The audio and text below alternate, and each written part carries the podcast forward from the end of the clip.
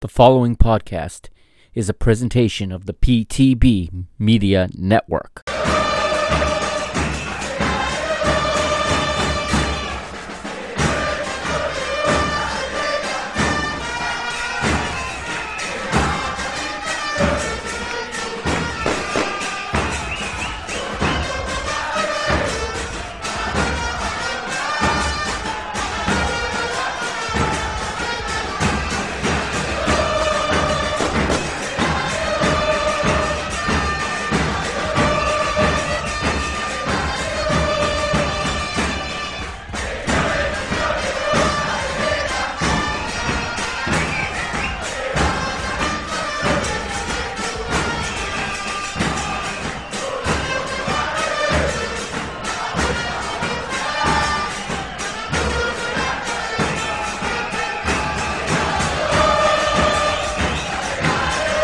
What's up, PTB Nation?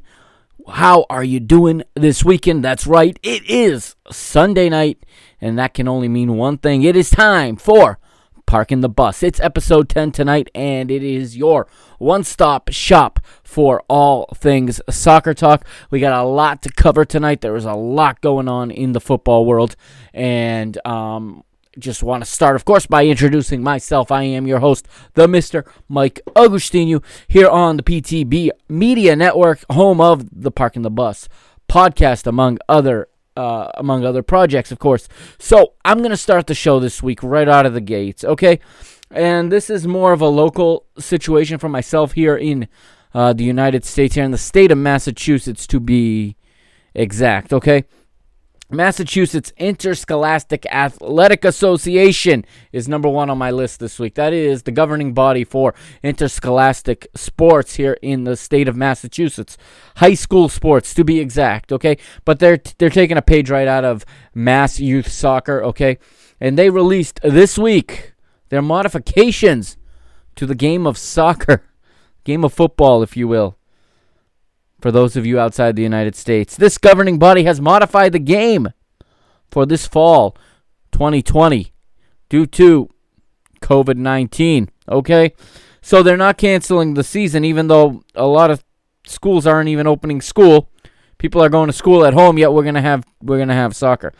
But listen to this.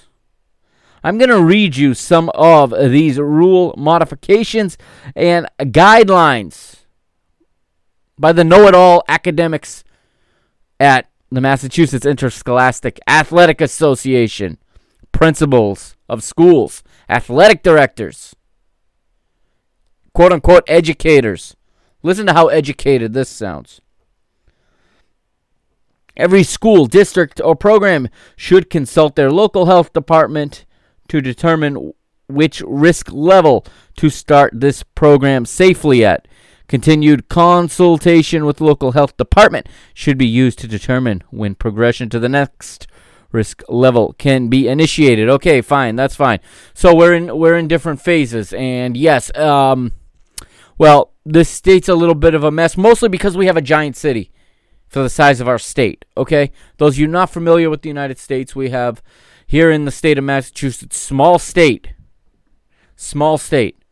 More than half of our state lives within the greater Boston area, okay? Yeah, that can extend out to me. I'm an hour away, uh, just to give you a little bit of of a grasp. Most of the state lives east of me, okay? West of me, very few people live. The COVID problem is in Boston. Keep that in mind. For the rest of us, it's a whole different reality outside of the city. But that that's beyond you know my pay grade. That is beyond what I'm here to talk about. Let's stick to football. Okay, so they have issued the following recommendations: pre-workout, pre-contest screenings. They're gonna have screenings before matches, before before training, or as they call it in high school, practices and games, scrimmages.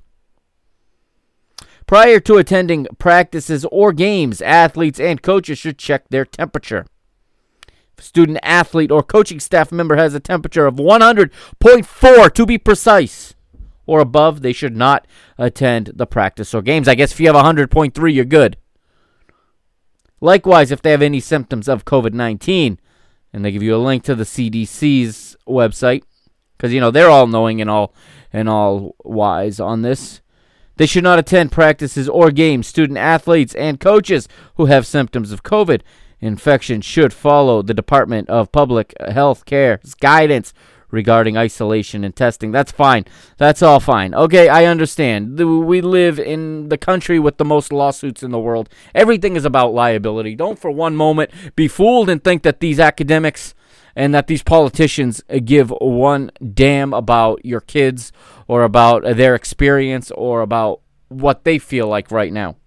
But let's go on to some some things about the game itself. Okay, social distancing in the game, or I should say, in game. In practice, coaches are responsible for ensuring social distancing is maintained between players as much as possible. This includes additional spacing between athletes while stretching, warming up, chatting, changing drills, etc. Athletes must maintain spacing, and there should be no congregating of athletes while running drills. I'm going to keep in mind that athletes travel to games here in Massachusetts on a school bus together. I'm assuming they're not doing that this year. Workouts should be conducted in pods of athletes with the same 5 to 10 athletes always working out together. This ensures more limited exposure if someone develops an infection. Locker rooms. Locker rooms and changing areas may be used but may be limited or must be limited to a 50% capacity. Facility owners should ensure that the users can abide by the capacity of restrictions. All right, reasonable enough. Benches. No benches should be used during practice. Players' items should be separated as below. For personal items, at least six feet apart. Benches should be permitted only during games. I got no issue with that. Practice field. Only essential personnel are permitted on the practice field. These are defined as athletes, coaches, medical personnel, athletic trainers, and officials. Sure. Okay, we're doing okay so far. So far, I don't have too many issues with this. I think this is all a bunch of crap, but I don't have too many issues with complying. If I am, I'm trying to put myself in my 19 or 18 year old body again, trying to go back in time to 2001, 2002, when I when this would have applied to me okay? Because as a coach, it's a much different reality. So I'm trying to put myself in the shoes of the players here. Let's go to huddles. Social distancing, six feet between individuals, must be maintained as much as possible, and face coverings utilized when a coach is communicating with the entire team. I don't know about you, okay? I watched football since this COVID thing has ended, okay? They've allowed the managers, I shouldn't say it has ended, since we've gotten back to playing football, around the world. Managers have always been able to to work without a mask. The rest of the staff has worn a mask. I think that's reasonable.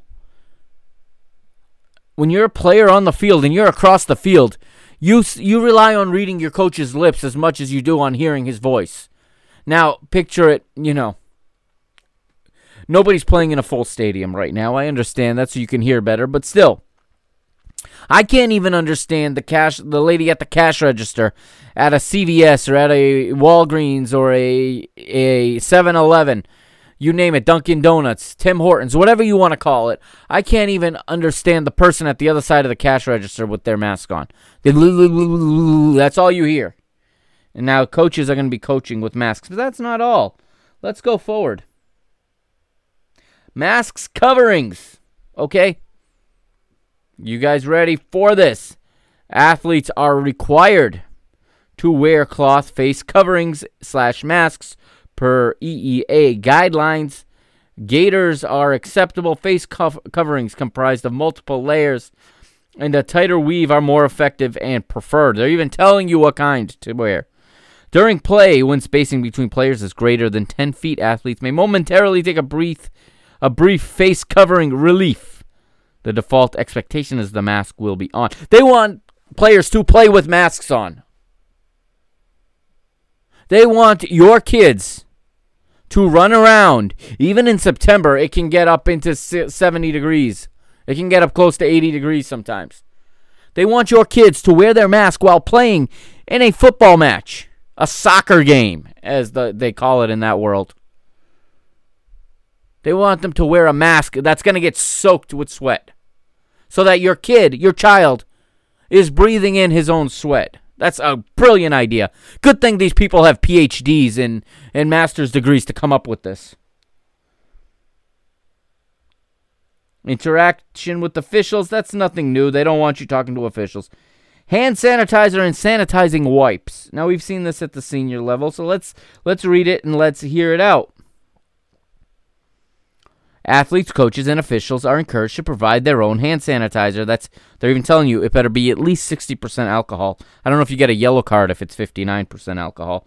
Or sanitizing the sideline. Additionally, it is emphasized to avoid touching the face throughout practice and competition. So when that sweat is going in your eyes because you're sweating and it's hot and you've got a face covering which is, you know, raising the temperature on the surface of your face, it's going in your eyes, you better not reach in to touch it.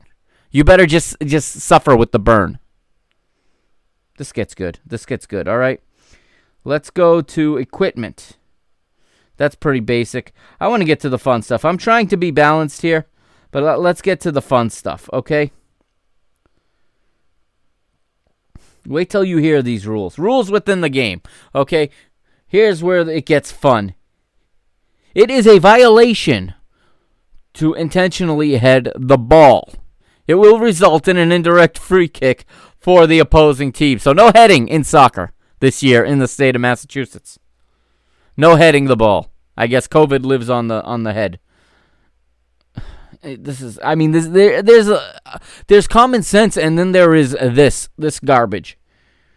It is a violation to place your hands on any part of an opposing team uh, member's body. It will result in an indirect free kick to the opposing team. That's pretty much against the rules anyway.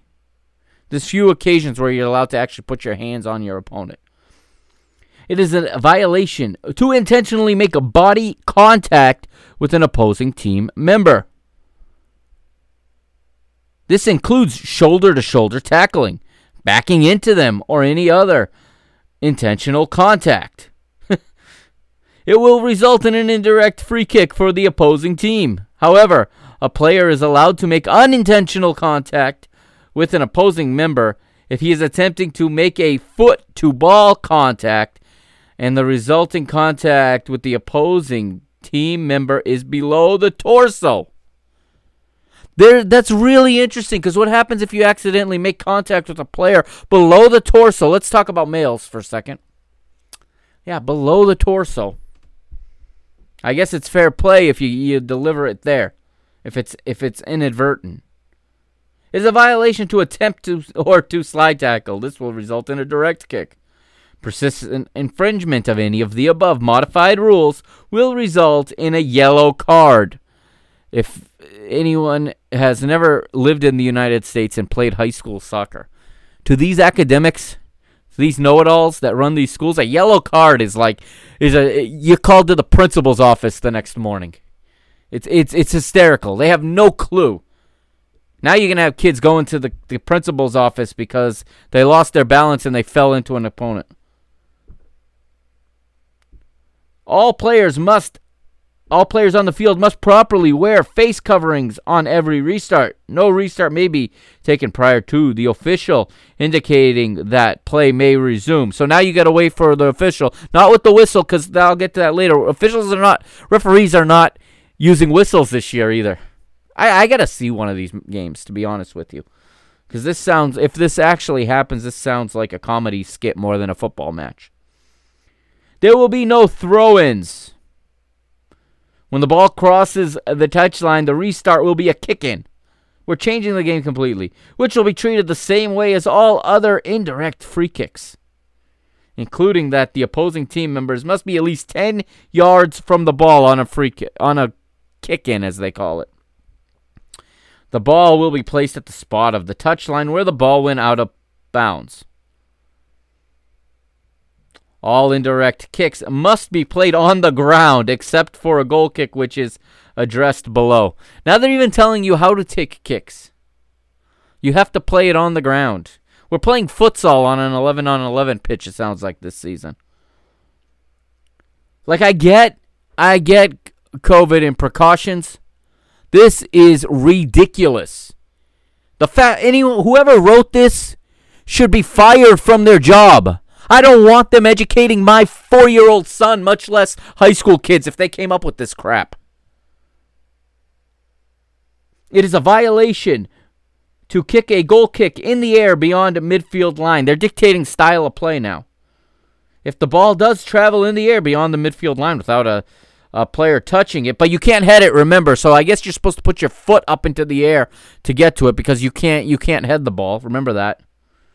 Cuz that's another brilliant rule they came up with. The resulting restart is an indirect kick for the opposing team at the spot where the ball crossed midfield. It is a violation for the goalkeeper to kick, punt, drop kick, or throw the ball in the air beyond the midfield line. If the ball does travel in the air beyond the midfield line without touching a player, who again can't head it, the resulting restart is an indirect kick for the opposing team from the spot of the infraction. It's an infraction. The use of a traditional defensive wall is not allowed on any restart. Don't you dare try to prevent the other team from scoring a goal. Players may attempt to impede the path of the ball to the goal by standing in any way, but they must not be at least 10 yards away from the ball and at least 6 feet away from other players. Corner kicks are now an indirect free kick. Penalty kicks will be handled in the same manner of a penalty shootout in that the ball will be dead once it has hit the goalkeeper or a goal. No rebounds. No rebounds. Rebounds are illegal. Why why the hell are they even trying to play this? Anyone who says this is better than nothing needs to re-examine that thought.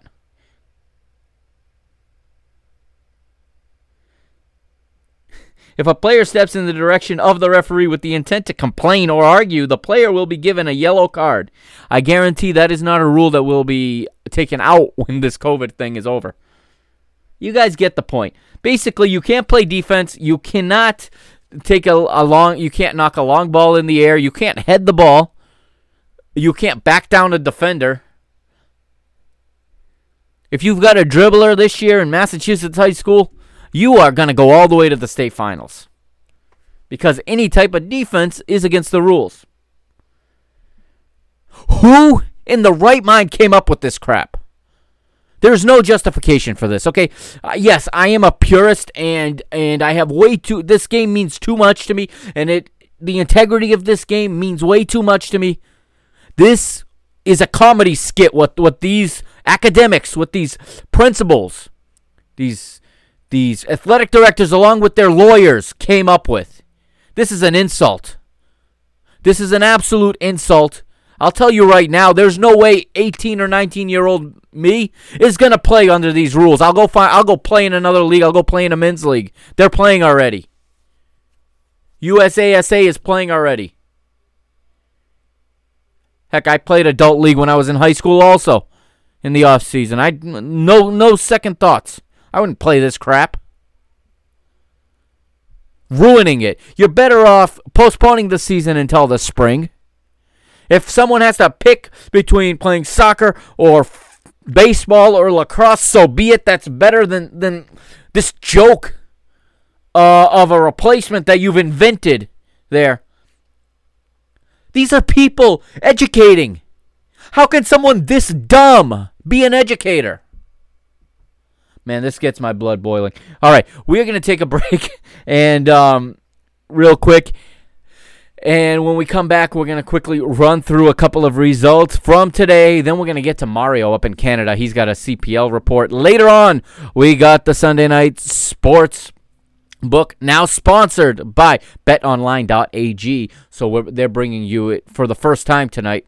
All right, so stay right where you are. This is the Parking the Bus podcast, episode 10. I am the Mr. Mike Agustino, and you can follow this podcast and the entire PTB Media Network on Twitter at PTB underscore media and on Instagram at PTB underscore media. We'll be right back. Welcome back to the Parking the Bus podcast, episode 10. And I want to thank you for bearing with me through that rant. um, see, the, the majority of my coaching career, a lot of time was spent at the high school level, okay?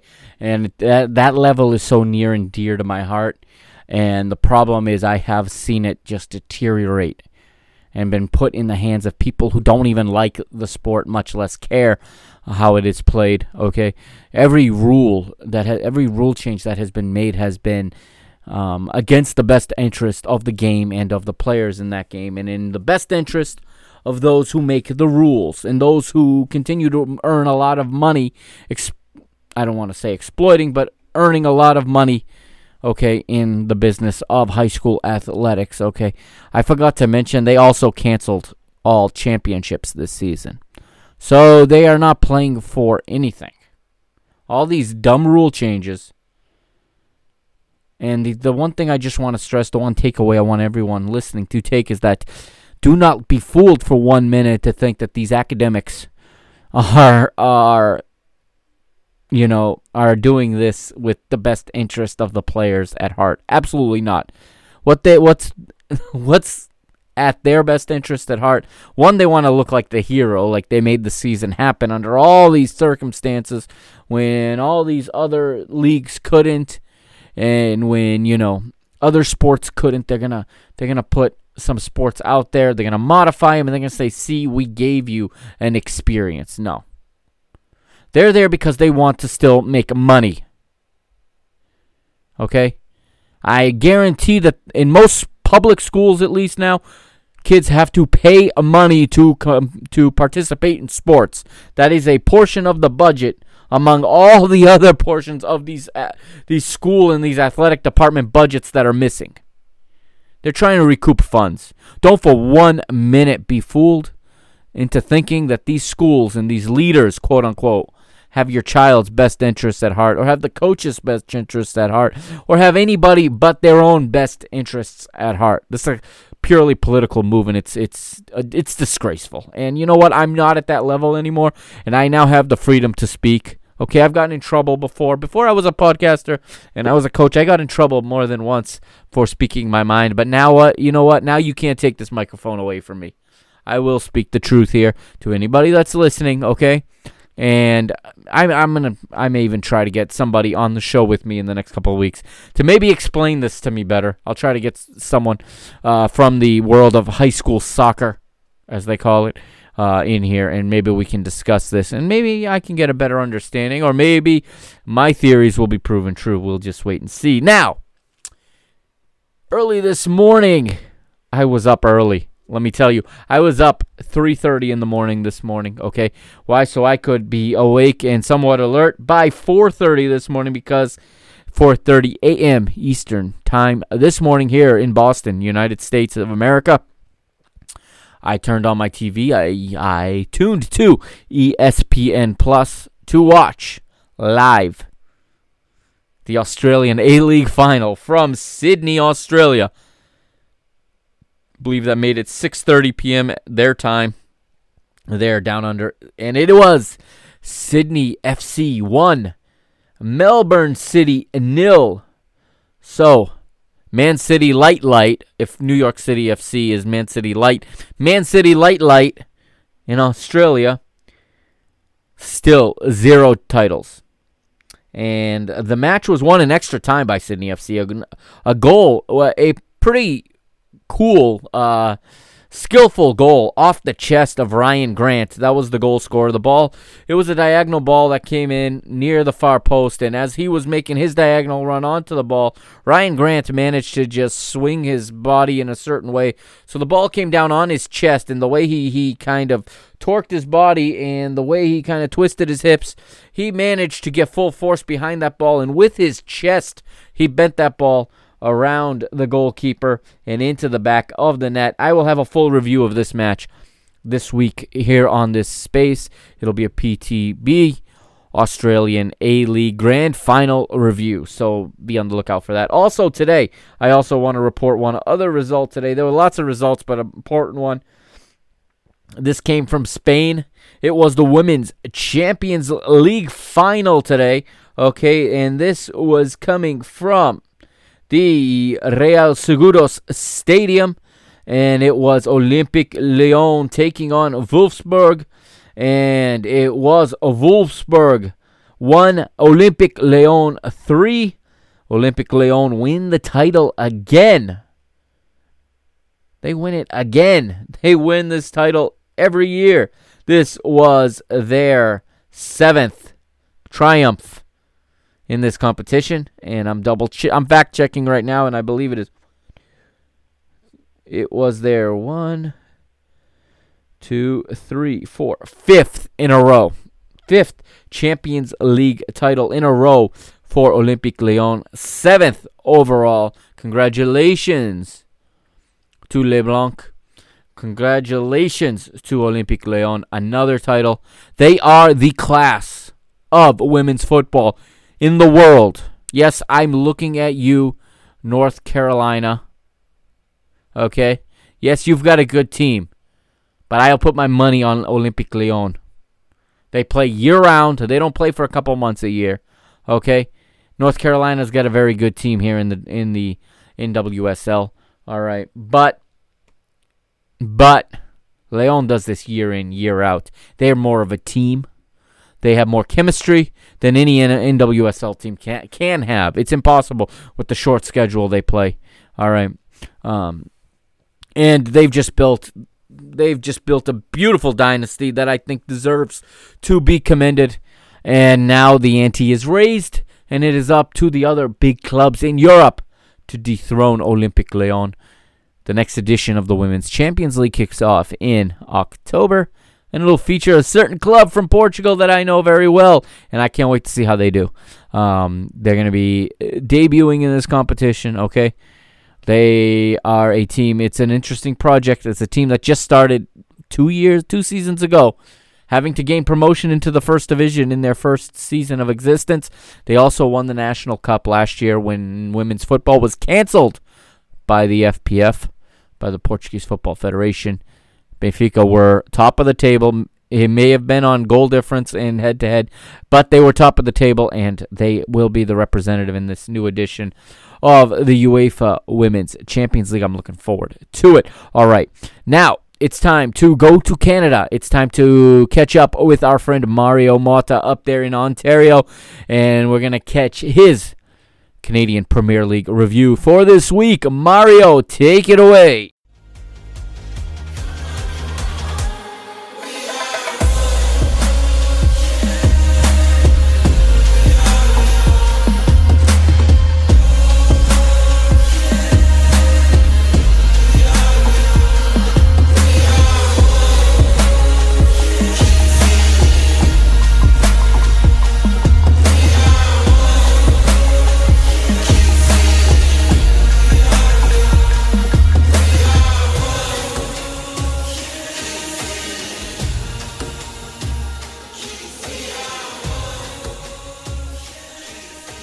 Everybody. We got another edition of the Canadian Premier League here on the Parking the Bus Network. Uh, exciting times right now as the league is starting to come together and wrap up this first stage. I know this is only the third uh, coverage of the league itself. However, with this condensed schedule, these teams are each playing eight matches, and the majority of clubs have now played anywhere from five to six games. We got Atletico Ottawa just kicking off right now with Forge FC to complete their fifth game. They'll put Forge in their sixth game. Uh, so just uh, two to three games remaining for each of these clubs. So I'll get right into it with uh, the main news right now at the moment being Edmonton FC having had a terrible second season, only one point gathered. With the matches that are left over right now, it is mathematically impossible for Edmonton to actually now win the Canadian Premier League. Uh, so they are uh, struggling quite hard, uh, to be honest. Uh, it is actually the one club that, when they entered the Canadian Premier League last year and started this uh, franchise, had a bit of a pre existing experience, having been a 2010 new club in the NASL franchise uh, side and having done quite well within that league, competing on a regular basis. They were expected to be one of the more experienced sides. What they had done was basically folded their NASL club the year before the first year of the Canadian Premier League, kept some of the staff, some players, retweaked it, and when the Canadian Premier League launched, they had more infrastructure than some of the other ones. And to be honest, they actually struggled way more than expected in their first season and now their second season. Uh, so it is quite a bit of a surprise uh, to see how they're doing at the moment.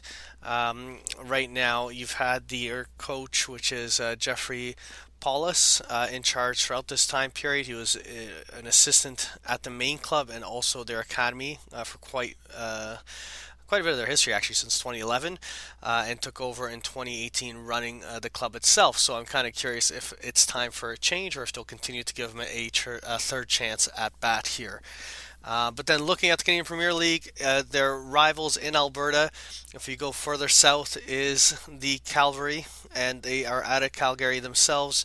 Uh, they've had a great start to this season, just like last year, where they were the clear league leaders. Uh, same event has taken place here, except this time they've actually dropped a few more points. They're currently with six games played and 10 points. Forge, as we're speaking, is about to kick off. Uh, they are with five games played and eight points. Uh, same with Pacific FC having five games played and eight points. As we look through the table itself, it's the top four of the eight that actually advance to the next stage. And in this setup, if we look at the second last team, Atletico Ottawa, they have five points. Fourth place, which advances, has seven points.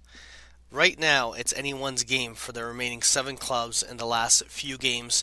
So, of these matches throughout this week and next weekend, we will have a top four, but it is mathematically possible to see any of these other teams eliminated or advance. And though Calvary started incredibly strong at the beginning of this uh, second season, they have dropped the last few games, uh, putting them in a bit of a tighter predicament. Now, if we switch over to the actual statistics of the league itself. I think on my last show, it was very top heavy with Calvary and Forge FC clearly leading the way with their uh, stats and things of sort. Uh, but since the last broadcast and all the games we've had within this past week, it's now a really open game, not only on the table, but when you look at goals right now, it's a York 9 player, Joseph, uh, that's up in the um, uh, pole position with three goals, with a few other players actually tied for three goals. I think we got a, a five way race at the moment, but due to minutes, he's the one that has the top uh, item there. And then we got four players tied uh, for first with the assists um, Francisco uh, from Atletico Ottawa, uh, Vitor from Pacific FC.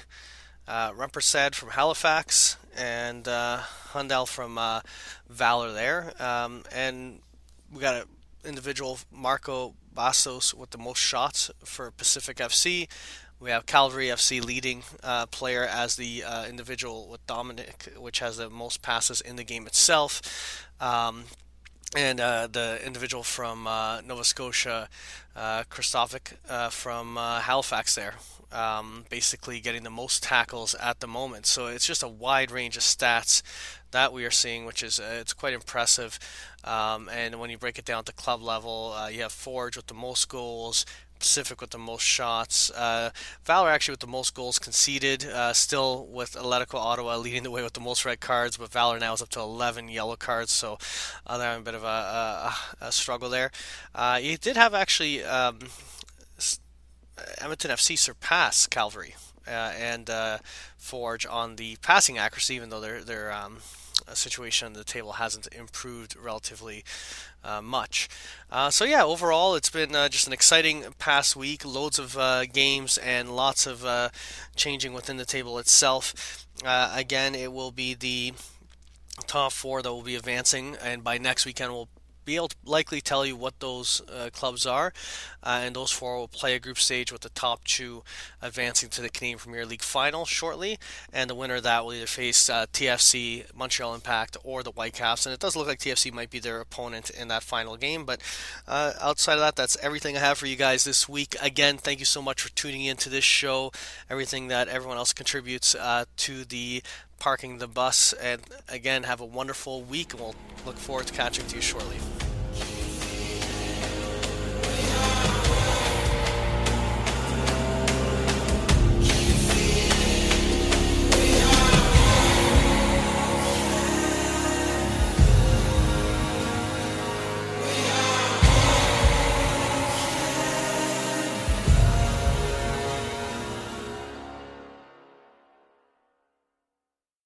Thank you, Mario, once again for that update. Thank you for keeping us up to date on the Canadian Premier League, and it's getting exciting.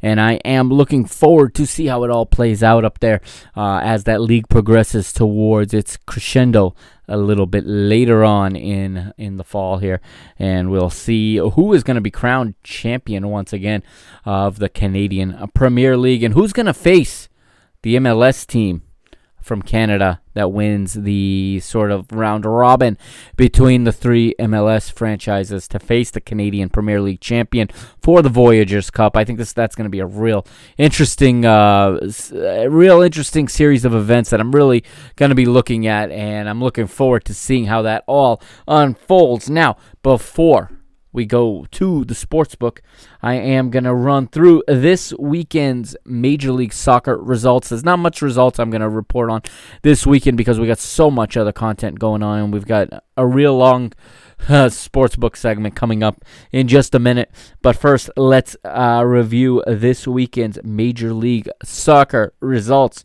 starting on Friday. That would have been August the 28th, and it was Montreal nil, Toronto FC 1 on Saturday. Atlanta United 1, Orlando SC 3. Cincinnati nil, Columbus nil in a battle for Ohio.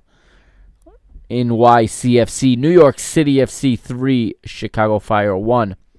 Philadelphia Union 4, DC United 1. New England Revolution 1, New York Red Bulls 1. FC Dallas 3, Minnesota United 1. Colorado Rapids 1, Sporting Kansas City 1. Los Angeles Galaxy 3, San Jose Earthquakes 2, Portland Timbers 4, Real Salt Lake 4, and one match, le- oh, two matches left to play tonight. Uh, kicking off in just a few minutes, about a half hour, Nashville SC hosts Inter Miami CF. And late night tonight, the West Coast game, 10 p.m. Uh, Eastern Time, 7 p.m. Pacific. Seattle Sounders host LAFC. All right, without further ado, let's move forward and let's go to this week's Sunday night sportsbook powered by betonline.ag. Remember last week, Leo was unable to join us due to some pretty horrible weather here in, in New England. Uh, he was without power. Now uh, I was able to catch up with him yesterday. Okay, so this conversation was yesterday. It's a little bit more lengthy than usual, but I think you're going to enjoy it. We hit on quite a few topics. Um, it's coming up right now, so let's take that away. Again, powered by Bet Online. BetOnline.ag, our new sponsor. This is the Sunday Night Sportsbook with Leo Koukakis of DGens United. And welcome back to another edition of the Sunday Night Sportsbook here on the PTB Parking the Bus podcast. It's powered by betonline.ag. Let's welcome our guest this week. We missed him last week. Uh, terrible weather here in New England resulted in him being unable to to connect with us last week, but he's back. It's Leo Koukakis from DGens United. Leo, what's up? Uh, what's up, Capitano? How we feeling today? How my fellow DGens feeling? It's been a quality excellent. week. It has been a quality week, has it not? Uh, what have you been up to, man? We haven't talked in about two weeks. Man, it has been a struggle. All these boycotts really throwing a wrench into things. We start off the week uh, 15 and 5. We were red hot. Next thing you know, here comes the boycott. We suffer an 0 5 day on Friday. Saturday, we're good. Um, it, it, it has been crazy. It has been hectic. It is just, I'm excited. Today is Saturday. We are finally getting back to normal. I'm very, very excited. Um, how you been, Mister I've Vacation? Been oh, they vacation. Come on now. every every day's a work day in my life. You know that. It's all right, man. no, it's been good. You know, took the little guy to the to the beach this week. Uh, my little four year old, as uh, people probably don't know, it's about an hour from here. So I made it into about a two and a half hour trip. Uh, we took a nice little uh, scenic route through Maine, through New Hampshire, came back down Route One along the coast. Nice nice afternoon with my my four year old little guy. He loved it, but it's back to work now, ain't it? Yeah, man. Future Quinaldo, he's got to take a back seat so we can talk about the current Quinaldo. Let's go. There you go. So let's pick up where we would have been last week. All right, had you not lost power due to a, a thunder, a real bad thunderstorm. Um, Europa League final, Sevilla and Inter. What were your thoughts on that one? What a crazy game. Huh? Ah, Lukaku, you've had such a good year. You have finally shut up all those idiots at Manchester United that hated you, and you end up losing on an own goal that you put in on a scissor kick that you had no business sticking your foot out at. You clown. I was all over Inter in that final, too. I, I was stunned, especially with Lucas Ocampos being injured. I didn't think that Sevilla had any type of chance without Lucas Ocampos. Next thing you know, it was just 2 2. It was a hectic game. And then the scissor kick at the end. And I was like, Are you kidding me, you clown? Just brutal. But you know what? Sevilla had a fantastic year. They were really underrated in La Liga, mm-hmm. especially coming out of the um, coming out of the big break. They've been absolutely spectacular. So not a huge surprise that they end up winning it though. Yeah, yeah. I mean, I had said, you know, my my mind was telling me Inter were the better team and that they should win, but I learned a long time ago not to count out Sevilla in a Europa League final. They they own this competition for whatever reason. Yeah. Six finals, six victories. It's it's it's unbelievable and it's a redemption for Juan Lopetegui, the the manager there. Um, after everything he went through, you know, being sacked by by Spain on the eve of the World Cup, and then sacked by Real Madrid. What three matches into his his time there? So it's a good moment for him. Uh, a lot of good players on that team, but I I thought that Inter was gonna. I thought they would they would have come closer to winning. To be honest, I know it was a close game, but I thought Inter the way they started the match, mm-hmm. Lukaku, you know, putting putting the ball in in the goal right off the bat, and it looked like if Sevilla were not careful, this was going to turn into a blowout early on. But then the tide turned and it went the complete other way on them. Yeah, I mean, I really, it didn't feel like after that first five minutes that Inter was in control of the match at any point. Right. Which was really, really surprising to me because I really, to be fair, in the last couple months of the year, Inter should have been a more defensive team. They have that really, really good center backs. They have a quality goalie. Antonio Conte is obviously known as a defensive manager. But if you look at their numbers over the last couple months after the restart, they they were not very good defensively, which I found absolutely stunning. Yeah, I'm not I'm not the biggest fan of that three man back line. Um, it when it works, it's great, but you're facing a three man attack in Sevilla, and you know one on one that that's not a good matchup. So I, you know, they had to adjust, but in the end, Sevilla just finds a way to do it again. And again, it's an own goal off of Lukaku, which is cruel because you know he he had started the match so well. But at the other end, you got uh, you got uh, what's his name, Diego.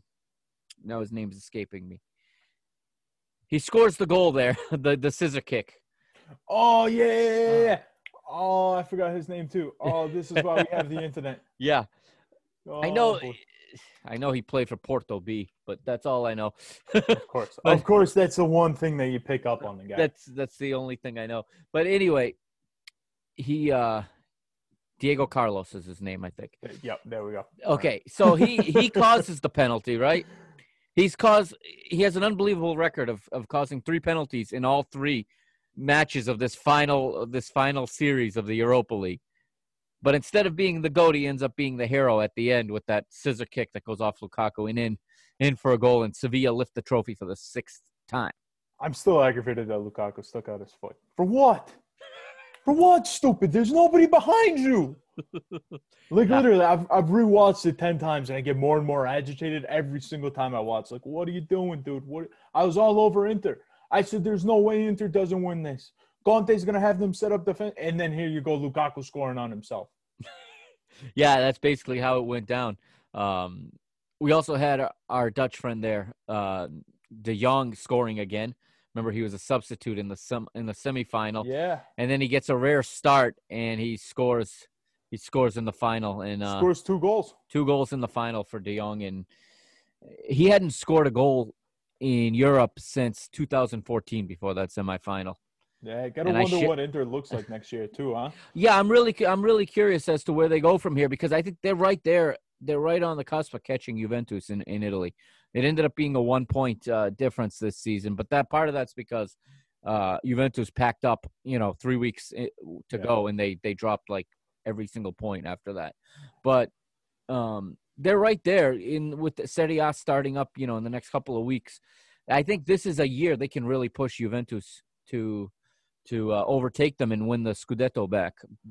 but it's going to be we're going to see what the two teams do here in the market to strengthen Yeah. themselves. Well, like we were just talking about off the air, you know, Antonio Conte, they were talking about getting rid of him to get rid of some salaries. So he ends up saying that he's coming back. So what's that mean for the players? You know, my mean my main question is is Lautaro coming back? Because Lautaro is the star man. Without Lautaro, that team that team's not even going to finish second. That kid is unbelievable. He's the Yeah, future he's of huge. Argentina. He's huge, and his partnership with Lukaku is, is impressive. You know, Lukaku has always been a striker who plays by himself, and he's never done well with partners. Whether it's at Man United, at Everton, at Chelsea, you name it, he has not done well partnering with someone. But now all of a sudden, you put him with Lautaro, and all of a sudden he can play with a partner, and they play off each other so well. Yeah. So let's move from there, Leo. Let's go to the next the next night, or it was two nights later. Let's go to my city, to Lisbon, and the Champions League final, and it was Bayern Munich and Paris Saint Germain. Uh, what were your thoughts before the final? What were your thoughts after it? My thoughts before the final were I liked PSG in the final. I kind of felt like the stars were starting to align for them. I felt good about Mbappe. We kind of noticed halfway through the game though, like, uh oh, something's wrong with him. You could see him limping a little bit, Mhm. trying to make history. You got to wonder if the pressure kind of got to him. And then Manuel Neuer, dude. I mean, this guy just doesn't stop making huge saves. Yeah, I mean, I would love to get on Neymar, but honestly, that was a ridiculous save. No, the, yeah, and this is one game I can't really put any blame on Neymar. I mean, um, we've seen the best of him. We've seen the worst of him. He he has quite the extremes, Yeah. but I thought that really PSG were unsuccessful in getting him the ball in dangerous positions, other than in, in little pockets of the match. Same thing with Di Maria. They got him set up early, but then they got away from going to their key attackers. And like you said, I think Mbappe was not anywhere near 100%. And something was off. You know, what? I was really, I was really wrong too. Because when I did the breakdown, I did a full breakdown um, on a couple of different channels. I did it for the podcast, and I did it on the BTV network. Mhm. If you guys haven't checked it out, be sure to check that out because I got a bunch of videos there. But um, I was all over them for not starting Idrissa Gueye and going with Leandro Paredes. Man, I was wrong. He was one of the best players on the field the other day. Yeah, Paredes was good. Fantastic. He was fantastic. He was switching the play, and honestly, the game kind of switched up the second that he came off. Marco Verratti, they put him on way too late.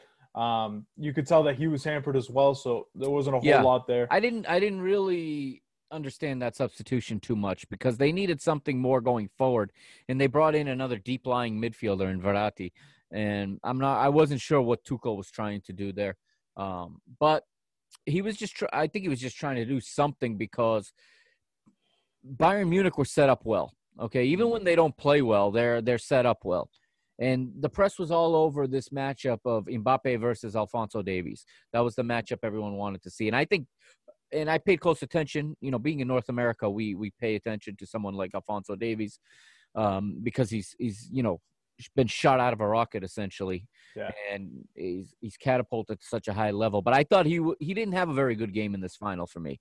He made a lot of mistakes, uh, errant passes. His defending was questionable at times, but like you said, Mbappe was not at his best, and neither he, him, nor Di Maria were able to exploit that left side of Bayern's defense, where um, I thought they could have, and I thought they were going to. Honestly, you got to give a lot of credit to Bayern's coach too, because Bayern, uh, since the restart, they've been going with Ivan Perisic on the wing. Yeah. and the coach recognize um, the coach recognizes that hey you know what if i put kingsley coman and i can use kingsley's speed to get up um, get up quicker and i can put him against Kehrer. i always mispronounce that dude's name but I think it's. that's Car- it. I know exactly who you're talking about. I struggle with that one too. yeah but um that was a brilliant move because Perisic's not as not as fast i think Kehrer would have had more success against Ivan Perisic because of the lack of speed. So to start Kingsley Coman when Kingsley hadn't started since the restart, dude, ton of credit. Bayern doesn't drop a point in the entire Champions League. First teams to ever do that. Perfect record. Um, yep. They were absolutely incredible. Serge Gnabry, dude, you were awesome. Yeah, I- he had a great, great tournament. I love Tony Pulis. I loved him. Um, dude, how stupid do you look, man? How, how bad do you look? Five years after you say that he he's not at the level to play at West Brom, this dude's lifting the Champions League trophy with Bayern Yeah, Munich. Like, exactly. dude, that's tough. That's a kick in the nuts right there, dude. Yeah, and you talk about Kingsley Coman, and he gets, of course, the winner. Uh, he gets the the game winning goal there on the header at the far post, and I thought that uh, PSG's marking let them down there a little bit. Yeah, just tough one too for Thiago Silva, who's now a Mhm. Chelsea player. Yeah, Um, yeah, that's news. Yeah, free yesterday. free transfer too. Um, Yeah, But yeah, just overall disappointing game from PSG. But I gotta say, I did expect this to be a low scoring file, Yeah. lower scoring than people thought. It was played really, really well. I thought it was a Mhm. high quality game throughout. A lot of back and forth, not a whole lot of finishing, but a ton of goalkeeper saves. Keylor Navas had a pretty good game as well. But Manuel Neuer, he stood out. He was the man of the match. He he won the game for Bayern Munich, in my opinion. yeah, he was fantastic. And there's there's I can think of one play. The ball got in uh behind the back line, and he's about 40 yards out of his goal, and he comes out and clears it. No other Yeah. goalkeepers out that far, and and under the, with that kind of you know that type of calm and and composure to just you know play it with his feet. He's the best in the world when it comes to that. He shows why. Um, any other goalkeeper, I think that's a breakaway, and it's a whole different outcome. Something else I noticed too. I mean, I've always been a huge Niklas Süle fan. I I love him when he's in shape. hmm He was it just me or he looked really out of shape for that game? He looked like he had an extra five ten pounds on him. Well, he um well yeah, he that that explains perhaps why Hansi Flick went with with Jerome Boateng to start the match, knowing Boateng hasn't been able to finish a match in, in a while. Okay, he was he was pulled from the quarterfinal and I don't think he even appeared in the semifinal. Boateng that is. And then he has to he pulls up lame again in the final. So No. I he probably was out of shape, and that's probably why Flick went with Boateng and not with him uh, to start the match. I know that he had an injury. I know that we've all put on the Corona 15, but Yeah. I mean, dude, dude, you're playing in the Champions League final, and you, you know, you, you got a little chub on you, bro. Yeah. You got to calm down. Got to go hit the weights, man. Come on, dude. That was tough. I really thought, I really expected Neymar and Mbappe. Once Süle came in the game, again, this was part of my breakdown. I really expected Neymar, and Mbappe, Di Maria to go straight at him. I expected Alphonso Davies to get caught out at some point because that's what he does. Oh yeah, Um, to to Davies' credit, I thought his position positioning was fantastic throughout the match. Um, I thought it was a big reason why Niklas Süle didn't get exposed. yeah, I'm So sure. I mean, while that could also be that could also be why I'm saying that I didn't see as much from him. He his role may have been, you know, his instructions may have been to stay Yeah. home more and to work more with his his defense partner there and not to get caught going forward as much, given the danger that you know uh, PSG has in attack. It could have been that that the plan for Davies was to not attack as much. I know he he gave a few balls away, but he does keep his composure well, and Yeah. he slides back into position and he he does his job. So he's a very consistent player. And man, Bayern Munich are they not just the team you everyone wishes their team was? yeah.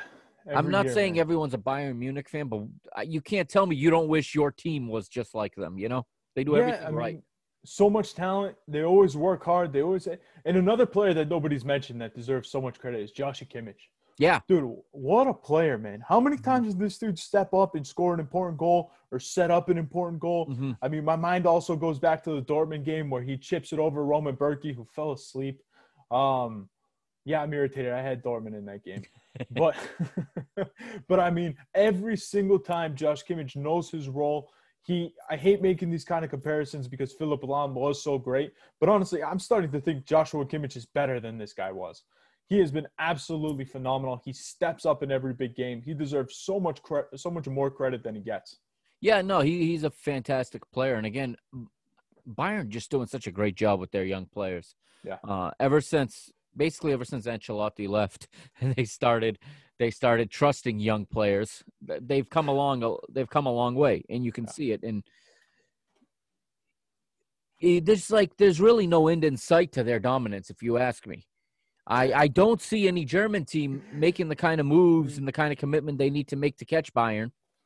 And Uh, they're you know they're not going to go after Bayern's not going to go in the market and make huge splashes, but they are going to get the right pieces that they need for their team, and they're going to get great value for every player that they go out and purchase.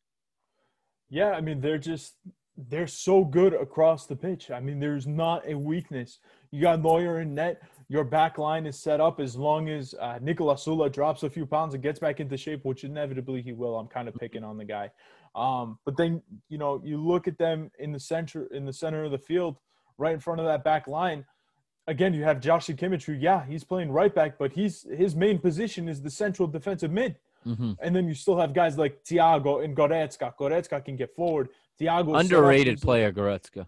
Yeah, love him. And then you have Thiago, who's like a mini maestro, and Mhm. he understands exactly what the game needs. When you need to push forward, he has the ability to push it. When you need to slow it down, he knows when to take it back. I mean, his IQ is through the roof. I absolutely love Thiago.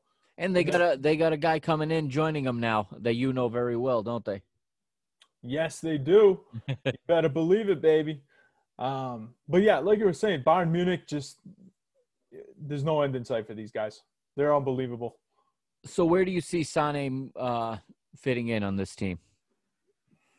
Sane, I want you to know, dude, I love you. Okay. You were very underappreciated at Manchester City. I was not one of those that underappreciated you. Okay. I love you, buddy. You were the engine that made that team go. Yeah, Bayern Munich, uh, dude, he's just going to fit in perfectly where Perisic and Coman were. Uh, Sane is going to take over that role. He's going to be absolutely brilliant. He's going to become a superstar in the world. And it is going to hurt me every time I watch Bayern Munich because we let him get away. He's phenomenal. He he runs all over the pitch. He doesn't stop running. His left foot is magic. He scored so many fr- good free kicks, quality free kicks. He has so much pace to get behind the defense. Uh, he understands when to cross, when to go for goal. Again, he's in the, he's the perfect Bayern Munich player. He's perfect Bayern Munich player. He, he's going to succeed, and it's going to kill me inside knowing that we let him go.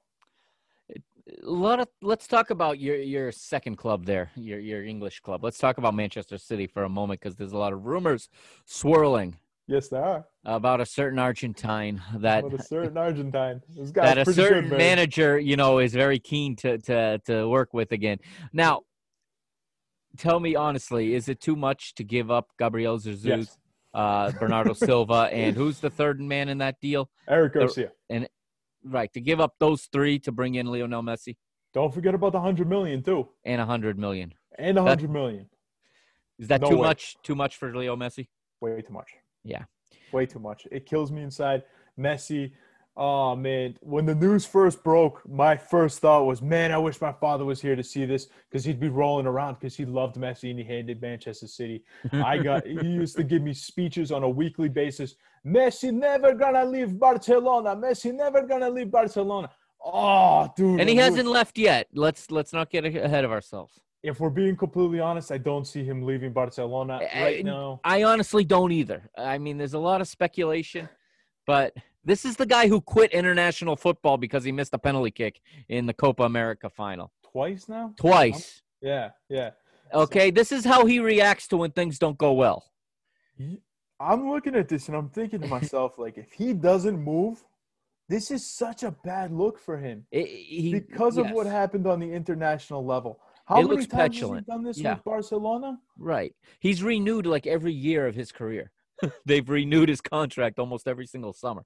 Yeah, something like, like 13 renewals in 15 years. It kind of feels a little different this year because Yeah. again, Manchester City have the uh, New York City FC connection. So once I heard that they were talking about after three years they send them over to the MLS Ah, yeah, to New York, Yeah. that's when I was like, okay, this is getting serious. This is more than just Messi throwing his weight around. But honestly, that's way too much. I'm not giving up Bernardo Silva. I don't understand. I know that you guys are Portuguese. I know you have a lot of Portuguese listeners. Dude, Bernardo Silva is the oh, why are we getting rid of Sane? Why are we getting rid of Bernardo? Can't we get rid of Aladdin and send him back to Leicester City? like, like, honestly, this is so frustrating. Well, ah, I just don't know what Pep's doing. I don't know what Pep's strategy is anymore. It is driving me absolutely bananas. And it's like, okay, dude. I honestly, I heard a rumor the other day that Pochettino was going to come in and uh, substitute for Pep. This wasn't the other day. This was a couple weeks ago after we Mhm. got bounced by Lyon. And I thought to myself, yeah, sounds good. Please bring in Pep- Pochettino. Maybe somebody that'll play our best players in big games. Yeah, Pep, cool. Pep over seems to be overthinking things, and he seems to be uh, unsure of what to do. And to make a move like this to bring in Lionel Messi at this stage of his career to a league where, quite frankly, he's just going to get kicked every weekend, he's he's going to get hacked left and right, and to give up that much, uh, it makes no sense. You're putting everything into one season, and I know it's getting desperate for him because he went to Manchester City not to win the, the Premier League, not to win the FA Cup, but to win the Champions League, and he hasn't done it yet. In fact, he's he's struggling to even get close. And but I don't think Lionel Messi at this stage of his career is enough to. I don't even think they're a better team if they make that switch. Never mind, good enough to go, you know, all the way in this competition. Manchester City, when Pep came in, he had a very, very clear idea as to what he wanted to do. He wanted to get the players that were going to be able to press forward, the guys that had a lot of fitness, the players up top where he could play that false number nine. That's why he originally brought in Gabriel. Um, I, I just I don't understand this. It just doesn't make sense. You're giving up three of our best young players. I'm perfectly fine giving up Gabriel Jesus. I mean, I do enjoy him. I think he's a quality player, but he's also not he's not at that level yet. He belongs more in like that second tier, like the Valencias, the Villarreal, the um you know what I mean? Not the big, mm-hmm. big team, not that top middle of the group. table crew. Yeah, yeah, yeah, like the Champions League spots, but not really the Champions League threat. Mm-hmm. Like a Tottenham. Yeah, like a Benfica. We got to get there first. I'm just messing around, man. Oh, no, yeah. the way it is this year, one game playoff, yeah, we got to get there first. Also, Capitanga, I know we haven't talked about this, and we should probably talk about this off the air because it's completely off topic.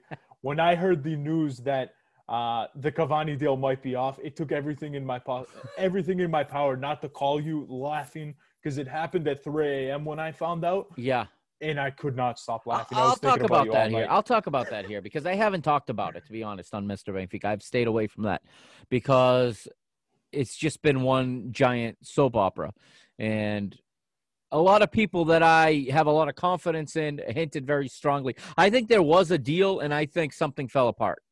Yeah.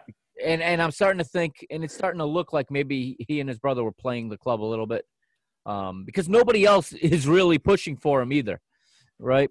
And the president's desperate, so he needs he needs somebody to attach to himself because he's got to run for reelection in October, and he's not a very popular president right now. Um, he's not. He is. It's it's a fact, and he has this solid base of followers that are hardcore and that will follow, support anything he does. But then he has a very strong opposition right now. But as that thing started unfolding, like I kind of disconnected from it because one day he's gone. The next day it's it's a done deal. The next day, oh well, now the terms are ten million a year. Then it's oh well, he'll he'll take eight million, but the club are offering five. Or it's just numbers get thrown out, and you start to see that somewhere there's somebody just making this all up because they're trying to sell newspapers. And he was supposed to arrive one weekend, and then the week went by, and it's like oh he'll be He'll be done by next week. Then the there was the photoshopped uh, setup I sent you that somebody photoshopped with his, you know, him already ready to welcome. and what's funny oh, is Benfica have done a great job in the transfer market this summer. I think, right? If you take away this this huge this huge uh, distraction or this huge attempt to bring in someone like Cavani, right? If that had never been mentioned, we'd be ecstatic with what we got. We got Jan Vertonghen coming in on a free yeah. transfer. We've brought in Everton from from Grêmio in, in Brazil. There are plenty of teams in Europe trying to get him. We mm-hmm. managed mm-hmm. to land him. Brought in another Brazilian, Pedrinho, who is going to be a, a star in the future. And you know, we I'm pretty happy with the transfers we brought in. We need another player or two, but I was pretty happy where we were. But of course, there was this overlying cloud of Cavani the entire time, and it looked like this was being set up to, and it still may be. I'm this still may be what happens. It's being set up to be this last minute like heroic signing at the at the 11th hour that the president has look he saved the club he's brought in Edinson Cavani and you know it was close they got your attention they sign a couple players, they present a couple players. Okay, but there's more coming, and then you know it started by bringing in the manager. Uh, at, while the last season was still running, we signed our manager. Yeah. Our old, we brought Jorge Jesus, our old manager, back, and he's not coming to, to, to manage you know a youth team like we've had the last couple of years. So when you bring in that manager in, he wanted a hundred million spent in transfers to to reinforce his team, and he as of this week, he's now unhappy with the president because they haven't delivered in terms of transfers. But we keep hearing about Cavani. Oh, there's a plane. Like there was one this week which made me laugh. They're like the private jet that they use to bring Jorge Jesus from Rio de Janeiro back to Portugal was just spotted in Ibiza, where Cavani and his brother are staying. Oh, And it's like- and then they're like, it's scheduled for a return flight to Lisbon at midnight tonight. And it's like, somewhere somebody is writing this like a script, and and Yeah. they're playing everybody. And to be honest, I have no idea where this is going on. I mean, I've kind of I have given up on the idea of Cavani joining. Um, we have a, a youth a youth striker who did really well in the youth league, uh, Gonçalo Ramos. He scored two goals in the first division this year. Went back to the youth team for the youth league he scored two against Real, right? he scored two against Real. He scored two against uh, Dinamo Zagreb in the quarterfinal. He, he had eight total. He joint leader in the entire competition. We don't get Cavani. We get a chance for this kid to maybe make a, a play into the team and to split time with with Carlos Vinicius up top. Um, right now, I'm happy with what I see. We got a friendly match tomorrow against Bournemouth. We'll see how that goes. Uh, I should say by the time you hear this, it was earlier today, but we're recording on Saturday. Um, so we'll be playing Bournemouth, and then we'll see where that goes. But yeah, uh, this this turned into this Cavani thing turned into one giant soap opera, which it was destined to be from the beginning. But So, the reason that I brought that up was Mhm. because I, a I knew you were going to rant on it, and I think it would be kind of fun. But b how you feel about Cavani to Benfica is how I feel about Messi to Manchester City. It's kind of the same thing. I feel like things are just getting put out there. Reporters are hearing small little things and trying to make it into a big thing to be the first one that's going to land the story. Um, and agents play with with the press in these because they want to drive Yeah. that price up. So if they can make up that somebody's interested, they'll convince you that you're interested in their player. You know what I'm saying? Uh, They'll yeah, no, the rumor themselves. You'll read like, "Oh, really? We can get Messi for that? Let's have some." You know, and all of a sudden you're interested where it didn't even cross your mind before. Yeah, uh, that's exactly what I'm thinking about Messi. Uh, Mhm. Exactly how you feel against Cavani. That's exactly how I feel uh, with Messi. But uh, yeah, man, we got a bunch of stuff to actually focus on that's happening this week too. We do. We we got a return to international football for the first time in I don't know how long, a year maybe. When was our last international match day? Back in November, I think. So, uh, it's been a what are you looking at in the in the? It looks like it's mostly Euro, uh, UEFA Nations League. Yeah, so I mean, we got underway. the UEFA Nations Nations League back September 3rd. I believe that is Thursday. Yes. So, um, there's a bunch of different matchups that I'm looking at, guys. You're gonna notice that I'm gonna be looking off to my left. It's because I got all my numbers over here. Yeah, that's why. But For those of you um, watching on YouTube, yeah. Um, but the big one on Thursday is going to be Spain against Germany. I actually have a really good Mm-hmm. I have play that in start one. also. Yeah, I'm very excited about that one. I'm all over Germany. I think that the German it's kind of similar to Bayern Munich, how they were embarrassed. Bayern Munich set up, sets up very well. You know what you're going to get from Bayern Munich, and half of the Bayern Munich team is German. Oh yeah, no doubt. So I mean, I'm looking at them. I'm expecting big things from Germany coming out of this Nations League. I'm expecting them to start taking this seriously. Spain is definitely on the downfall right Yeah, now. I was You look say, at some of these guys on on the Spanish team, and I don't know. I still see the Spanish flag, and I still think of the tiki taka style, the Fernando Torres, David Villa, that stuff. And I know that that's many many yeah, years ago. Iniesta, yeah, right. Yeah, but it's just like I don't know. I still kind of see the flag, and that's where my first thought is. Yeah, So I mean, I'm looking at Germany here, and you're going to get Germany at a pick at minus 134. I'm all over that play. Also on Thursday, my Greeks play against Slovenia. Now, um, I would love to bet on Greece. We have a lot of good young players coming up. Uh, we just had somebody get signed by um, by Liverpool, which just fired me up. you did. Yes. Yes, the left back, the little guy. Uh, I don't know if you saw this, but there is a hilarious video of James Milner uh, that didn't get fed a pass by Tsimikas. And he goes, Oh, what the hell, Costa? And you can literally hear it. the whole mic picked it up. It's really good stuff. We'll tweet it out later on the PTB. So make sure you follow us to listen to it.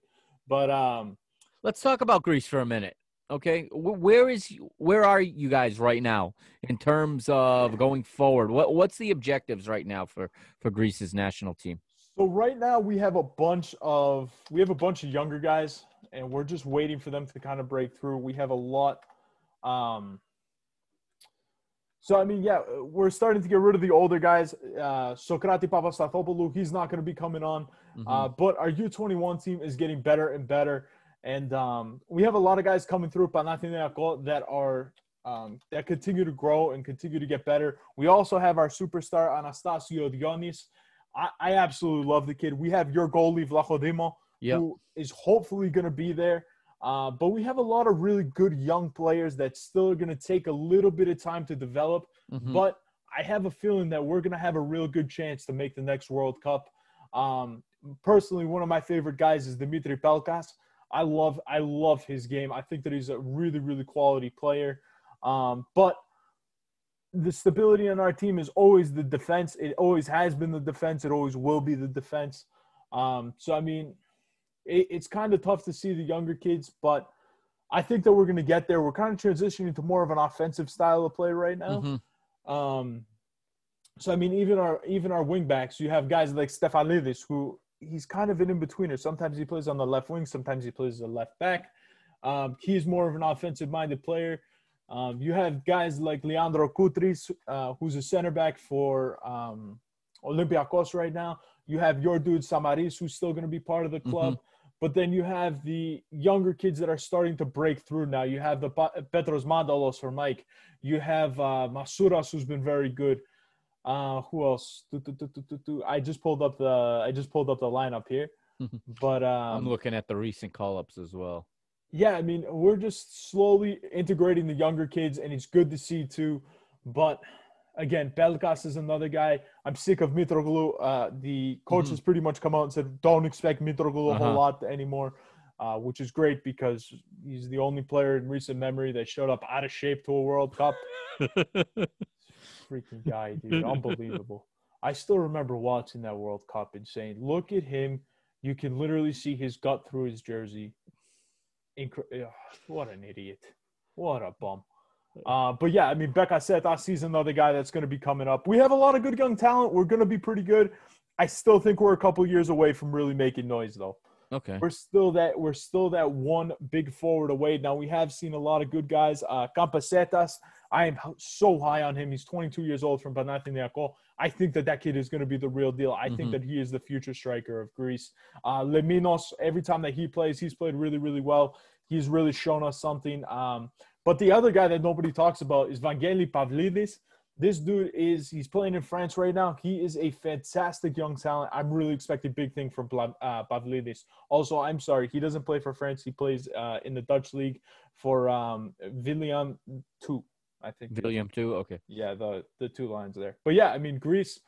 Greece is another team, but at the end of the day, we're still a defensive team. So in our matchup against Slovenia, my play here is going to be the draw at plus 20, uh, 222 because again, Slovenia is not the type of team that's going to attack moving forward. Greece is still focused defensively with more atta- uh, attacking players. I'm looking at a 1-1 draw in that game. How, how about on Friday? You got anything going on Friday? What, what's your next play in the in the Nations League? Friday we have a tough slate of games. Not a whole lot of interesting games. Uh, the big one is obviously going to be uh, the Netherlands against Poland. Mhm. I look at Poland plus one potentially with some value. If anything, some books you can buy a half a goal. Now, bet online you can also do it. Mhm. Um, so I'm looking maybe take it plus uh, plus half a goal rather than the plus one, and you can get that around plus one thirty on the juice. But not a whole lot of value on the board on Friday. The other big game is going to be Italy Bosnia, but Yeah. I mean just no value. Italy's a huge favorite on the money line. That is definitely going to be a pass for me. All right. How about on Saturday? Saturday, I mean, how are you going to skip out on Gibraltar and San Marino? Oh, dude, I can't wait. I've been I've had that circled since the draw came out. Sign me. No, I'm just kidding. I, how much they got to pay you to watch that 90 minutes? Oh, you Like know. literally, I've watched these two teams before, and my first thought was, should I go get citizens citizenship and go play for them? Like they could really use me. Like I'm a 270 pound man that doesn't run very much, but I could easily start on these two Uh-huh. teams. I mean, especially San Marino. Dude, they'd build a statue of me outside the San Marino Stadium that fits like 12 people. Moving on. oh man. No, the other one that I'm looking at is a 9 a.m. Uh, kickoff between Armenia and North uh, North Macedonia. I Uh-huh. know that this is a ridiculous. I mean, neither team's a real powerhouse, but I'm all over Armenia on this one. You can get Armenia at plus 110 on the draw. no question. Uh, excuse me, not on the draw, but plus half a goal. So Yeah. win or draw. I'm all over Armenia in that one. They're a team that just continues to kind of sort of get better and get under Yeah. the radar. And they're a team that can kind of not like hang with the big boys, but in in one games, yeah, they can show something. They can impress you a little bit. In North Macedonia, they were on the uptick for a while, but they are now on the downfall. This is a team that's getting older. They're they don't have a whole lot of talent on this team. So I'm all over Armenia there. And then the last game on the slate is the other big one. It is your Portuguese team against Croatia. Mhm. Croatia, I, I love them in the World Cup. I was actually on them to win the group in the World Cup, but um, they're they're on the downfall. They're another Yeah. team that's getting older.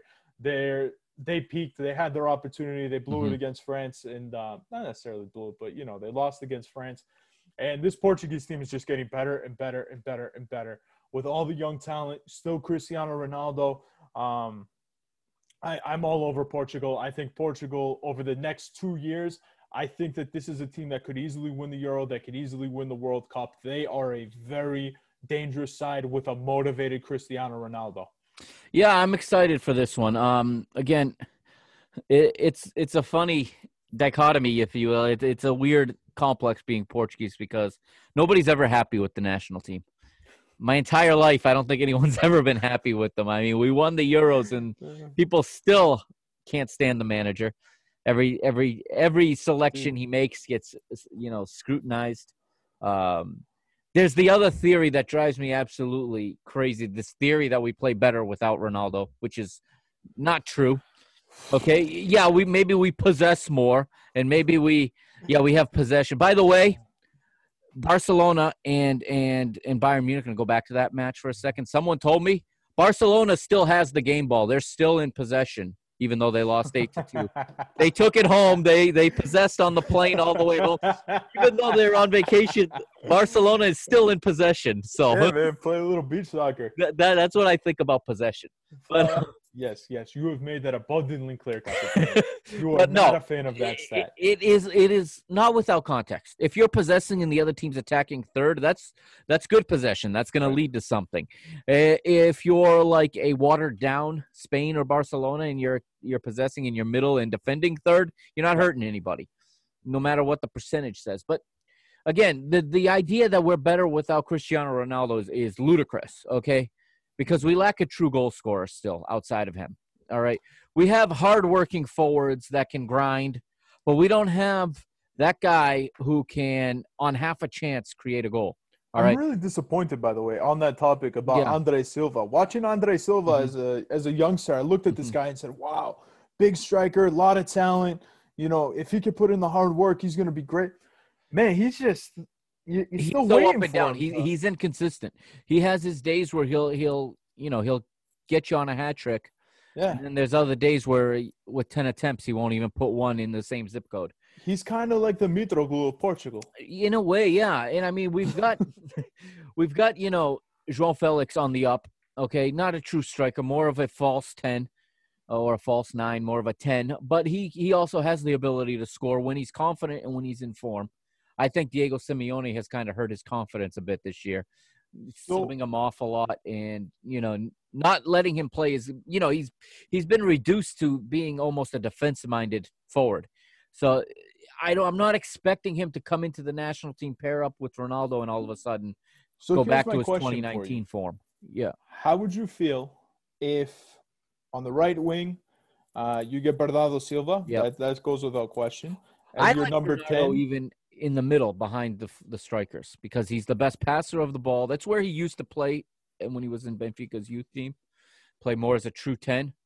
And then you can still have, you know, you can still find another guy for the right. But I like Bernardo. The problem with Bernardo on the right in the national team is the team doesn't have the same quality Manchester City has to get him the ball, in my opinion. Yeah. Okay, so it happened in the World Cup when we lost to Uruguay. He he was a spectator for the first hour out on the right until Santos moved him into the center, and then he was our best player for the for the last half hour of that match.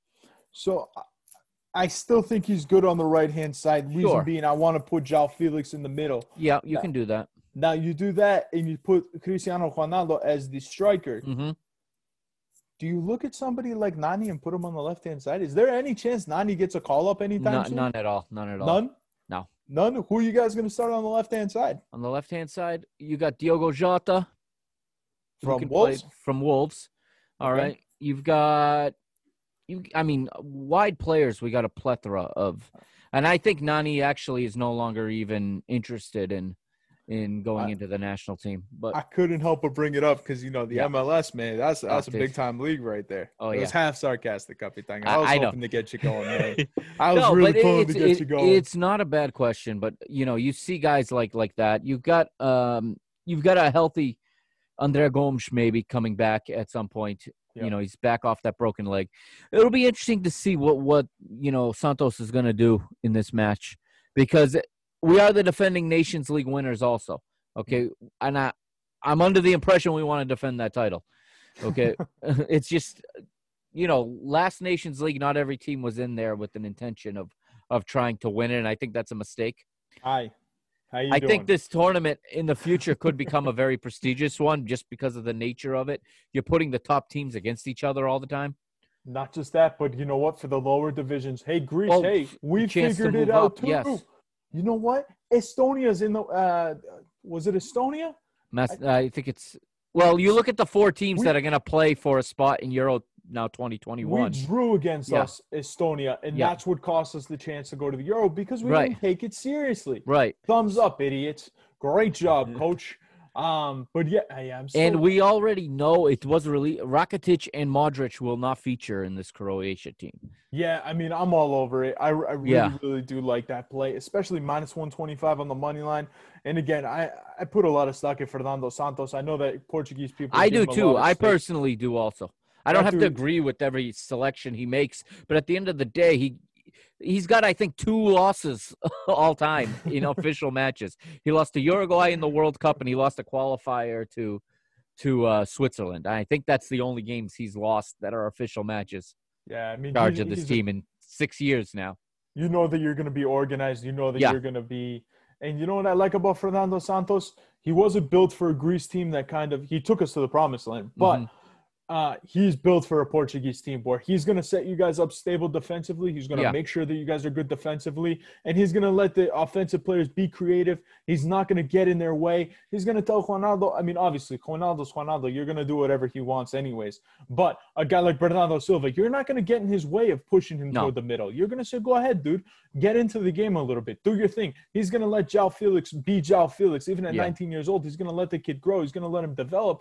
And then if you guys can just get that consistent striker, that's why I brought up potentially putting Ronaldo as the striker because I've I've been a fan of that for years. I he, mean, he is your best goal scorer. I don't. And at Juventus, I never understood why he, especially this year, he wasn't the one in that role. Why they keep bringing him out left, where he ends up crossing the ball instead of being the one there to be on the end. Whoa, pump the brakes. They have the all-time great Gonzalo Higuain up top, the guy that still hasn't Yeah. scored in the last 10 years in one big game. Right. One time, you bum. You know, I was watching the El Clasico Classics the other day on beIN Sports. I first of all, I forgot that that dude played for Real Madrid. My God, my God, it has literally been ten years since that dude scored one big goal. Yeah. Oh my God, he drives me nuts. Every Yeah. single breakaway, you can guarantee. It's funny how like Twitter almost broke when Neymar blew the breakaway the other day. Uh huh. Um, not the one in the final, but the one in the semis. They sure. were like, oh, Neymar it. Oh, oh. I'm sorry. You guys that gloat about Higuain, have you missed the last 10 years, folks? They have. They have. He, he sucks. He sucks. You know what? You guys want to get on Messi? Okay, for not winning a big trophy? No. A, it's the coach for starting that idiot. And B, it's that bum that can't score in the Worcester Youth Soccer League, okay, on a breakaway. Shout All out right. Worcester Mess. Yeah, yeah. Oh my God, he is horrible. I, you know what? I came onto this program. I was in a really good mood, Capitano, and now I'm just, I'm all kinds of fired up now. We did. We talk about Higuain. We talk. Oh man, we talk about Mitroglou.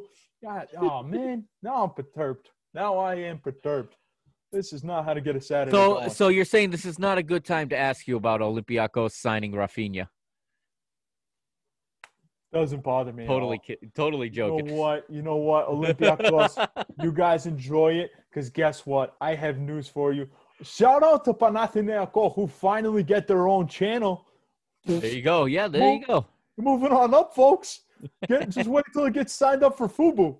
And then we're gonna be, we're gonna have Benfica TV. We're gonna have Panathinaikos TV. We're gonna be moving on up, baby. But uh, no, I really think in the Greek league this year, I think Panathinaikos is the team to watch.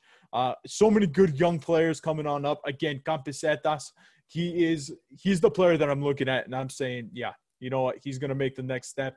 He's going to be a big deal. We also uh, just found out that Federico Macheda, our top goal scorer yeah. for the last couple years, he's going to be staying on board.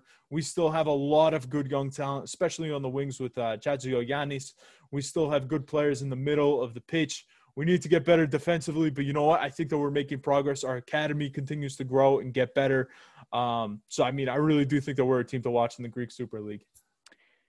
So, what's your play on this Portugal Croatia game? Portugal, Portugal, Portugal, Portugal, minus 125. Yeah, we really got away from that. Huh? we, we got very far away from that. Yeesh. We got so far away, my computer's dying. Oh, boy. Oh, boy. We got a blinking light, folks. Uh, no, I'm all over Cro. Um, not Croatia. I'm all over Portugal. Minus 125 on the mm-hmm. money line. I think that there's huge value there. Uh, I think that a lot of squares are going to be on a different matchup too with Sweden and France, but I, sure. I don't want to touch that, especially with so many French players playing in the um, playing in the Champions League final. They're probably mm-hmm. not going to play that much. Most likely.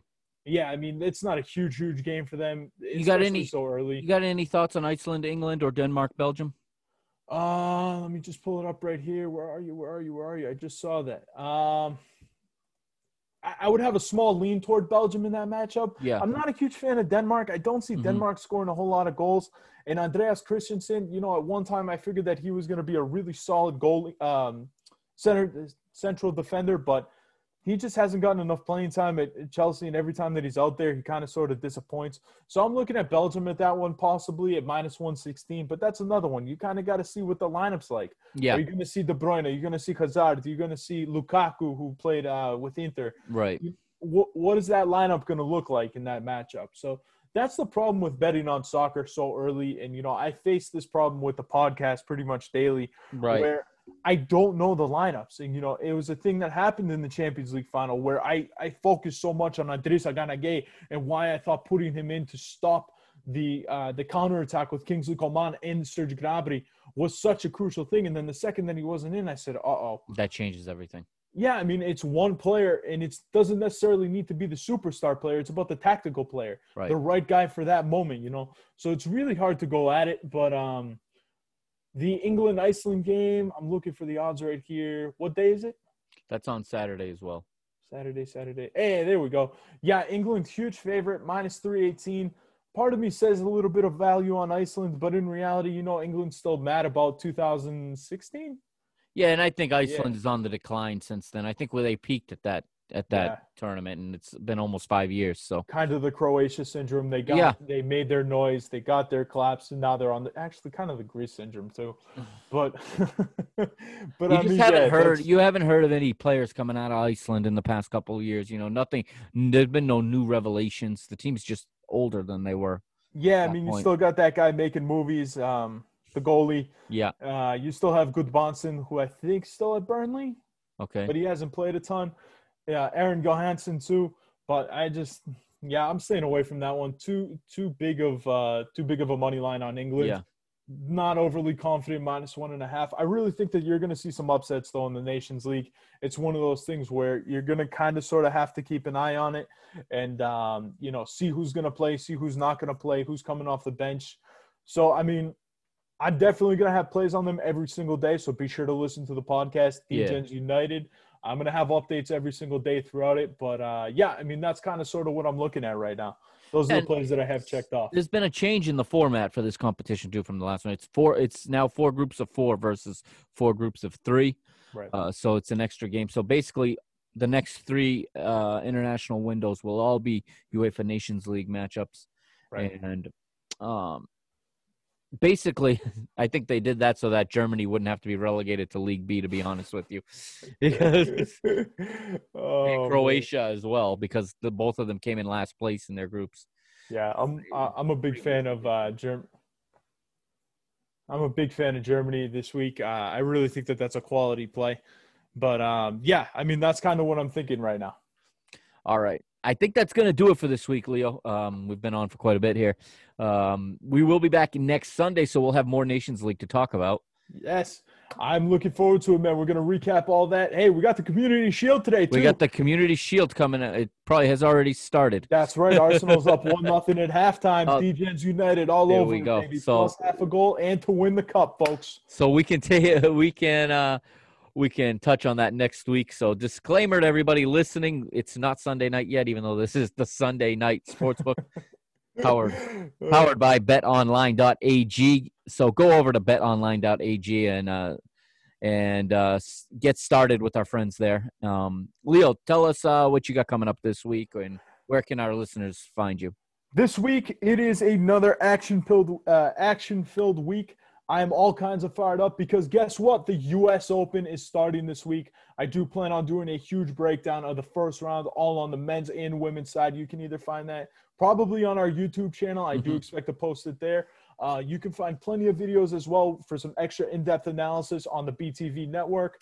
Uh, I do tweet them out. I do tweet out about them quite a bit. So be sure to follow me on Twitter as well. It's DGens, uh, DGens underscore United. Love me, hate me, it doesn't matter, guys. Follow me, let me know. I'm dedicated to giving you guys the most information, to giving you guys really quality plays. It we're coming off a real bad day on Friday, but uh, looking to get off to a good start here with Arsenal up. So I feel pretty good. It's going to be a good weekend. And then got to focus next week. We have Nations League, the U.S. Open. We got basketball playoffs, hockey playoffs. It is a great time to be a DGen. There's going to be sports literally all day. It is a great, great time to be alive, folks. All right. Thank you, Leo, for joining me again this week on the Sunday Night Sportsbook powered by betonline.ag. And we'll see you next week. Capitano, it's been an absolute pleasure, my friend. All right. Have a good one. We'll be right back here on the Parking the Bus Network with the Parking the Bus podcast, episode 10. And a big thank you to Leo and to betonline.ag for powering that segment for us here on the Parking the Bus podcast, episode 10. Thank you for sticking with me this long. I know we've gone a little bit longer than usual in this one, but I got one more, one more thing to talk about today with you, all right? And I'm going to talk a little bit about some TV ratings news before before we call it a week, before we call it an episode and this is involving television ratings in the United States, of course. And we're talking about the UEFA Champions League final that you just heard Leo and I discuss uh, about a half hour ago, probably um, when we back at the beginning of our conversation. But let's see how it did on television before we before we go for this week. And according to WorldSoccerTalk.com, my favorite website for any kind of realist, real news um, involving football, involving media, involving coverage, ratings, numbers, they're the best. And their article from August the 24th says UEFA Champions League final delivers over 2 million viewers on Univision and TUDN. So, over 2 million viewers. That's right, it's 2.05 million viewers only in Spanish in the United States. Now, because in English it was on CBS Sports Network and CBS uh, Sports All Access, it was it was um, simulcast on both of those locations. But because it was on uh, it was streamed there. Nielsen does not rate cbs sports network or cbs sports all access. Therefore we don't even know what the number was for the english language broadcast. An english language broadcast that i have to say was phenomenal. From beginning to end the cbs put the best the best studio analyst team together that i have seen cover this game in this country before and then you pair it with some excellent uh, some excellent play-by-play commentary. You got Peter Schmeichel in the stadium as well. You got all kinds of analysts. I've, I've mentioned their names before. Hats off to CBS. Did this this potentially did a huge number for club football in this country. Okay, and it goes back to the question. Don't tell me that soccer or football is is a sport Americans don't care about. That's not true. When the game is on at the right time, on the right day, and this I know this can be true about everything, but when it's not handicapped by being up against the NFL, or being up against the World Series, you whatever you name it, the NBA playoffs. We're up against that right now. But when you give the type of quality football that a football fan is going to go out of his way to watch, yes, you're going to do an, a fantastic number in the United States. This is why World Cups uh, do such good television numbers in the United States, okay? Yes, it pulls in some of the mainstream, but what it does is it gets your actual football people all together in one place, which I mentioned in past episodes is not an easy thing to do because, you know, football in the United States is an a la carte buffet table, if you will. You take a little of this, a little of that. Most of us like this. We don't necessarily want that. And um, yeah, the potential for football in this country is phenomenal. Major League Soccer, on the other hand, not doing so well. They're there. I'm sorry, their ratings continue to tank. Okay, and I'm not going to get into to reasons why I think their ratings are going down. There's multiple reasons, but I'm not going to get into that. Okay, uh, they just they they need to figure it out. They need to start catering to a soccer audience, not a mainstream audience. That in itself will be a huge help because right here, the fact that you had 2.05 million people watch this match in Spanish alone in this country, I would expect close to a million in English. I wouldn't be surprised, okay? Um, granted, this number is big because maybe perhaps it is less in English because this number is probably so big because this in Spanish it was much more readily available. You didn't have to sign up for a streaming package. Everybody's got Univision, okay? So that probably did a big re that probably was a large reason for that giant number, but hats off to Univision and to their streaming service, TUDN, their sports network, I should say, for uh, that number. Now, here is a little bit of some more numbers for you. So, since the UEFA Champions League restart August the 7th, Univision's TUDN has set the following viewership marks. This is, of course, again, courtesy of World Soccer Talk in the final, the number one ever Spanish language final. Didn't even feature a Spanish speaking team. No Barcelona, no Real Madrid. Okay? And it's Paris Saint Germain and Bayern Munich averaging 2.05 million total viewers. Two plus and 113 million adults between the age of 18 to 49. That is the key demo. Okay, we don't talk about this enough on Soccer Podcast. The key demo. This is why this game is growing in this country because of that age group right there, 18 to 49, 113 million uh, or I'm sorry, 1.13 million adults ages 18 to 49. Boy, did I misspeak there. That would have been great. 113 million adults. No, 1.13 million adults. Okay. In the semifinal, the number one ever, regardless of language, Olympique Lyon versus Bayern, 963,000 viewers total on TUDN. Again, 501,000 of those are the key demo of adults ages 18 to 49. And in the quarterfinals, number one ever quarterfinal, regardless of language, Barcelona Bayern Munich, 1.3 million total viewers and 630,000 18 to 49. And they did it also in the round of 16. And yes, Barcelona helps with this one. Barcelona Napoli, 9 point I'm sorry, 967,000 viewers. All right, that is the number one ever round of 16 viewership. I think the single elimination format also helped this this um these matches and the TV numbers, no doubt about it. All right, that is gonna do it for this week. All right, that's it for parking the bus. We'll get back to to, to checking in on more leagues and parking the bus around the world next week. Um, coming this week on the PTB Media Network.